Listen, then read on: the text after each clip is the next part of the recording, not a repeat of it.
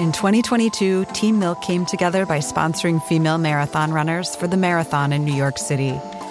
Today, they're more than 20,000 strong. In 2024, Team Milk is making an even bigger commitment to female runners and launching the only women's marathon in the U.S. designed for and by women. The inaugural Every Woman's Marathon will take place in Savannah, Georgia on November 16, 2024. You can learn more and register for the marathon at everywomansmarathon.com.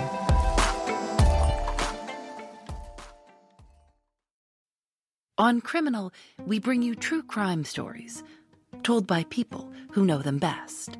We didn't believe in setting fires because that was too dangerous. We were, you know, a kinder, gentler kind of crooks, uh, so to speak. So the best plan you had was that you'd lasso it. Yeah, never imagined I'd use it for a camel. I'm Phoebe Judge, and this is Criminal. Did you have to say what was in the box? Phoebe, we told lies. Listen to Criminal every week, wherever you get your podcasts.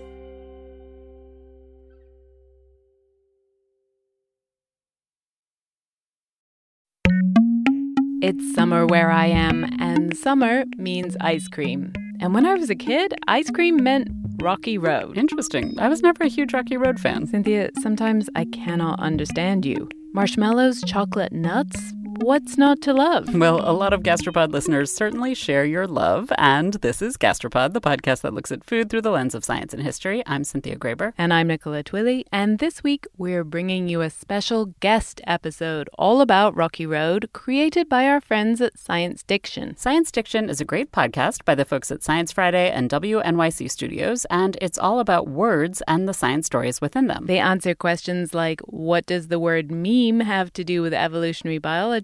And why do we call it the Spanish flu when it wasn't from Spain? Right now, Science Diction is doing a series on food words, and this episode is all about Rocky Road. Grab a spoon and enjoy. We'll be back in just one week with our regularly scheduled Gastropod episode. A few years ago, Alyssa Greenberg was sharing an ice cream sundae with some friends at Fenton's Creamery in Oakland, California. They have the kind of sundaes that are like dripping down the sides and are like covered in fudge and whipped cream and like like that are like almost obscene. Fenton's is an Oakland institution. Leans really hard into the nostalgia factor. Vinyl booths, an old-fashioned soda fountain, black and white photos hanging on the wall. So Alyssa picked up the menu. And on the little blurb in the back of the menu for Fenton's, it says the birthplace of Rocky Road. Rocky Road was invented here. And I was like, wait, what? The Rocky Road. Chocolate ice cream, nuts, mini marshmallows. Inventing this American classic, truly a claim to fame. And then I Googled it, and Google said that Dreyer's invented Rocky Road. And I was like, ooh, the game is afoot. So it's Dreyer's, this major ice cream brand, now owned by Nestle, versus Little Fenton's Creamery, both claiming that they were the ones who invented Rocky Road. And I get why companies would want to claim Rocky Road as their own. It's not just the flavor, because anyone could take nuts, chocolate, marshmallows, throw them all together in an ice cream, and call it Muddy Street or Poorly Paved Driveway. But it probably wouldn't inspire the same devotion. There's something about that name, Rocky Road. It is just that good. And there's science to that. From Science Friday, this is Science Diction. I'm Johanna Mayer. Today, we're talking about Rocky Road and why it just sounds so dang delicious.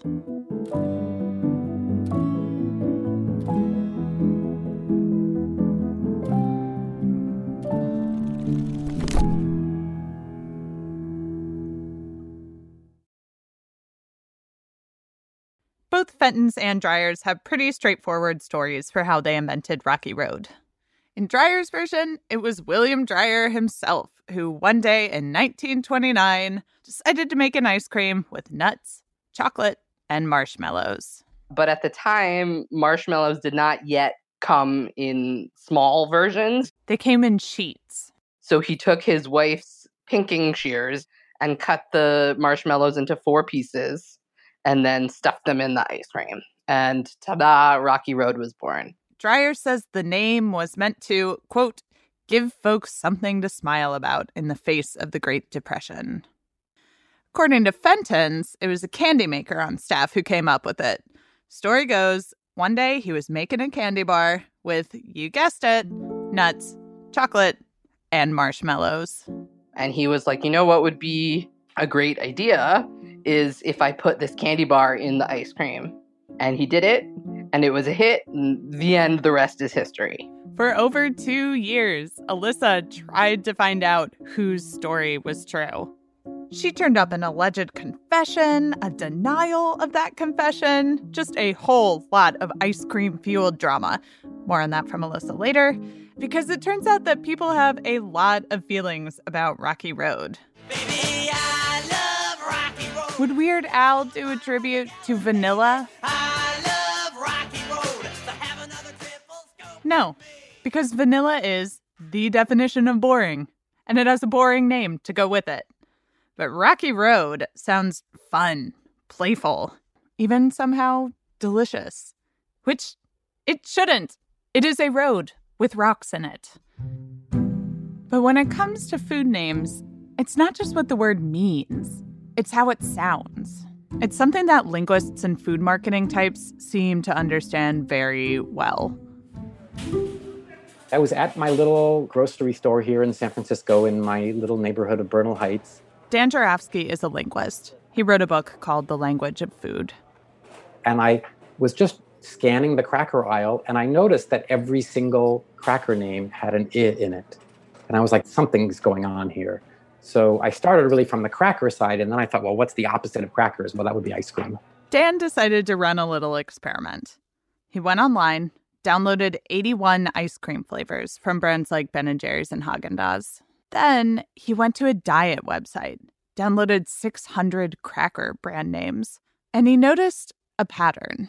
It had to do with the vowels. I just counted how many of these ice creams versus crackers, you know, which one had more front vowels like E or I, and which one had more back vowels like oo or ah. And there was a striking difference. All right, so front vowels the E in cheese, the I in mint, Feel how your tongue moves when you make those sounds.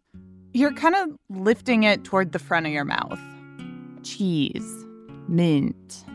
Now say chocolate, mousse. Those words are full of back vowels. Pay attention to your tongue again. Chocolate, mousse. This time it's pulled more towards the back. Dan discovered that the cracker names had nearly all front vowels, full of e's and is. So that's your Cheez Its and Wheat Thins and crispy Triscuit crisps and chicken in a biscuit.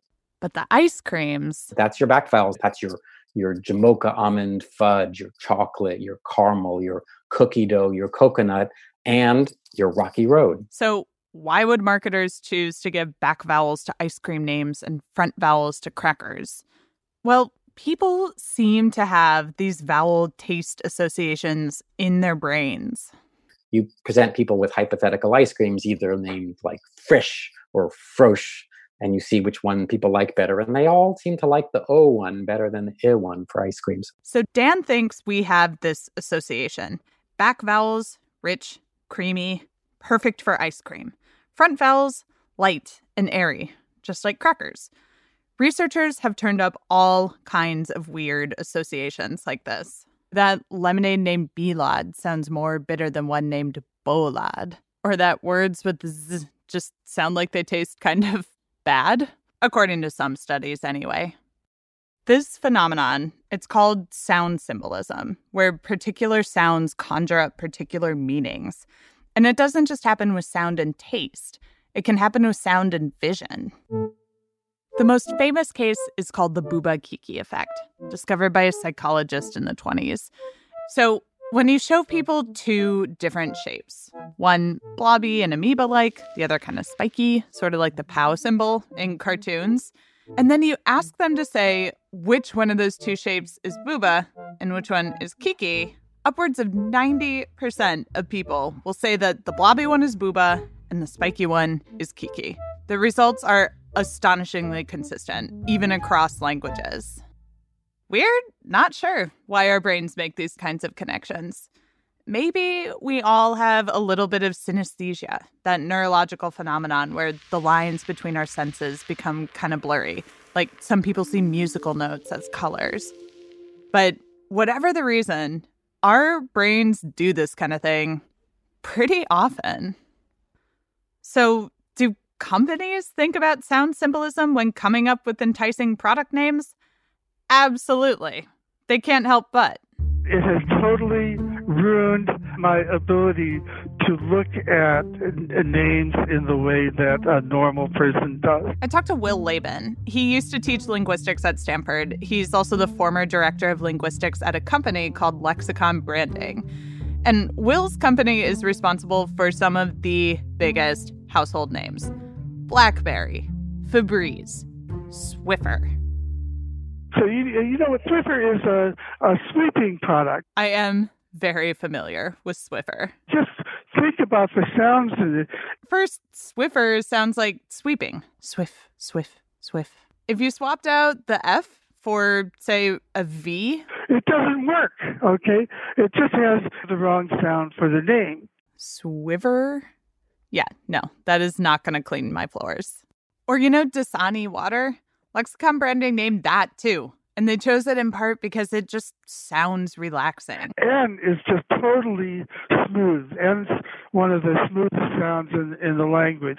Will and I talked about all kinds of sounds zippy sounds, daring sounds, sounds that are luxurious, and sounds that are somehow insecure.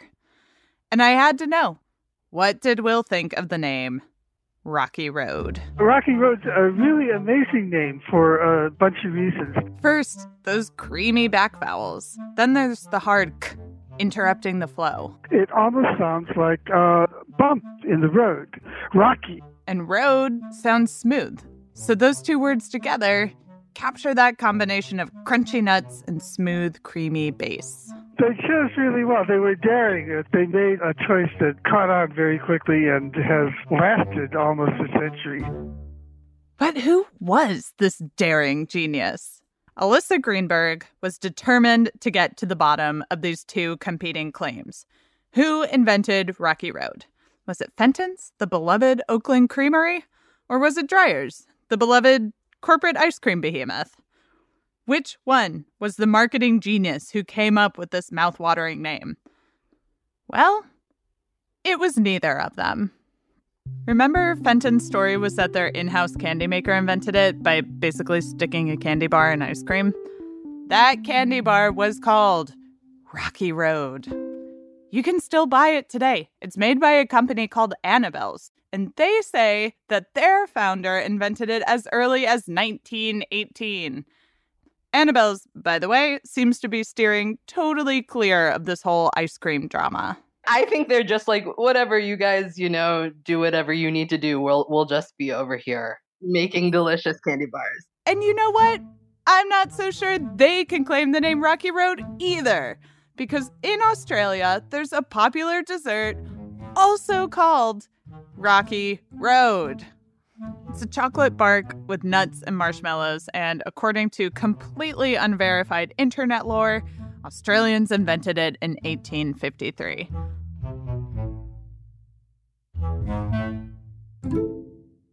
So, really, neither Fenton's nor Dreyer's can claim credit for the name Rocky Road.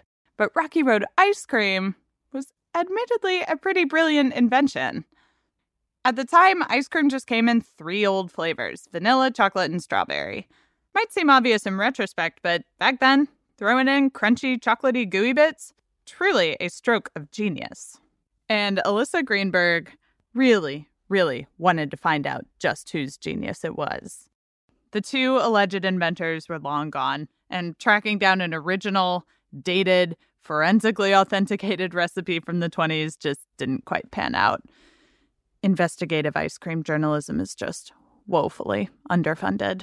But she forged ahead, and in her research, it seemed that all roads led to a guy named Ken Cook, who became president of Dreyer's. Pretty flashy fellow. Italian suits, alligator shoes, um, a, a miniature golf course in his backyard that he named after Rocky Road, and a Cadillac with a vanity plate that read RCYRD. And the story goes that one day, Cook decided to share something with the guy who now owns Fenton's, Scott Whiddon. Whiddon says that Cook came to him and said, again, all alleged, Fenton's invented Rocky Road and I capitalized on it in our marketing because Fenton's was not capitalizing. Which sounds like an astounding confession that Dreyer's did steal credit for this legendary ice cream.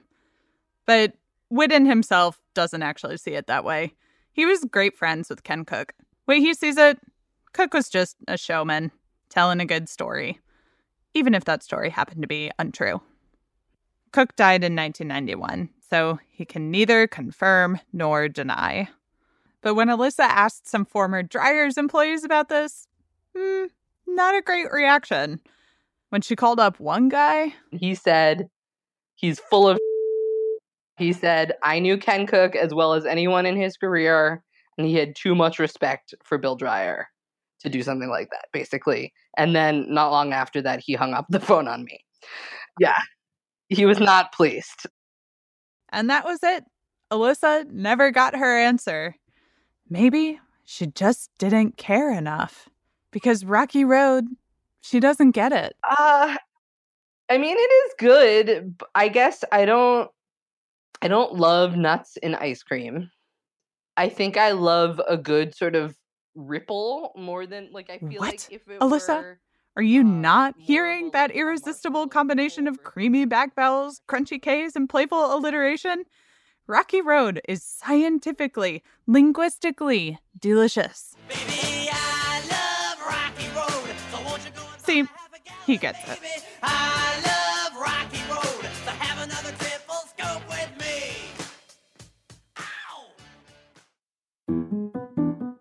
Science Diction is hosted and produced by me, Johanna Mayer. Ella Feder is our editor and producer. We had story editing from Nathan Tobey. Daniel Peterschmidt wrote our music and helped edit audio. Fact checking by Michelle Harris, who, by the way, questions whether the name Rocky Road truly sounds delicious. We also have fact checking help from Danya AbdelHameid. Mixing and mastering by Chris Wood. Our chief content officer is Nadja Oertelt, who encouraged us to launch this show in the first place. And it was a hit, and the end, the rest is history.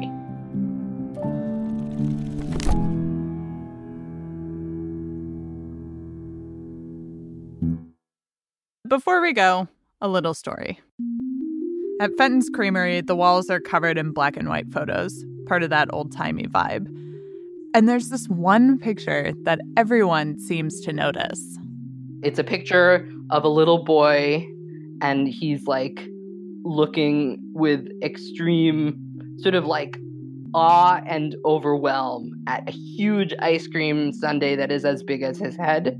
Scott Whitten, the owner of Fenton's, told Alyssa that all the time, without fail, people claim to recognize this kid. And they're like, oh, yeah, I know that kid he's my son. He's my grandson. He's my like neighbor. Like isn't that a weird coincidence? They actually know exactly who the boy in the picture is. He's the son of one of the waitresses at fenton's but Whitten lets it slide. He chooses not to correct them because it's like all about the nostalgia and storytelling that's inherent in ice cream. Ice cream is sort of about the stories we tell each other the Fenton's versus Dreyer's Rocky Road origin feud. It's a pretty dang good story. Too bad it was really me who invented it. Me.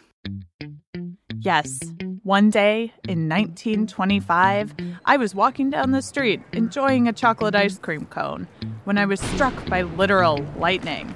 Knocked me right down to the pavement, sending bits of gravel and gum into my creamy dessert. In that moment, it hit me that with a few substitutions, this thing could be downright delicious. A rocky road indeed.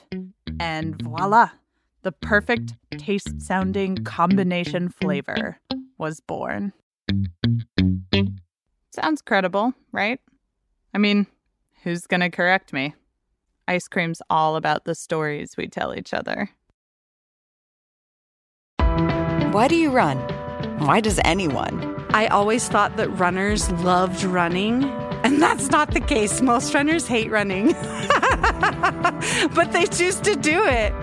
In the new docu-series Running Sucks, brought to you by Team Milk, Abby Ayers learns why women runners everywhere are driven to go the distance. It really is about taking my power back and proving myself wrong. Team Milk is about fueling women's performance and helping them along their marathon journeys.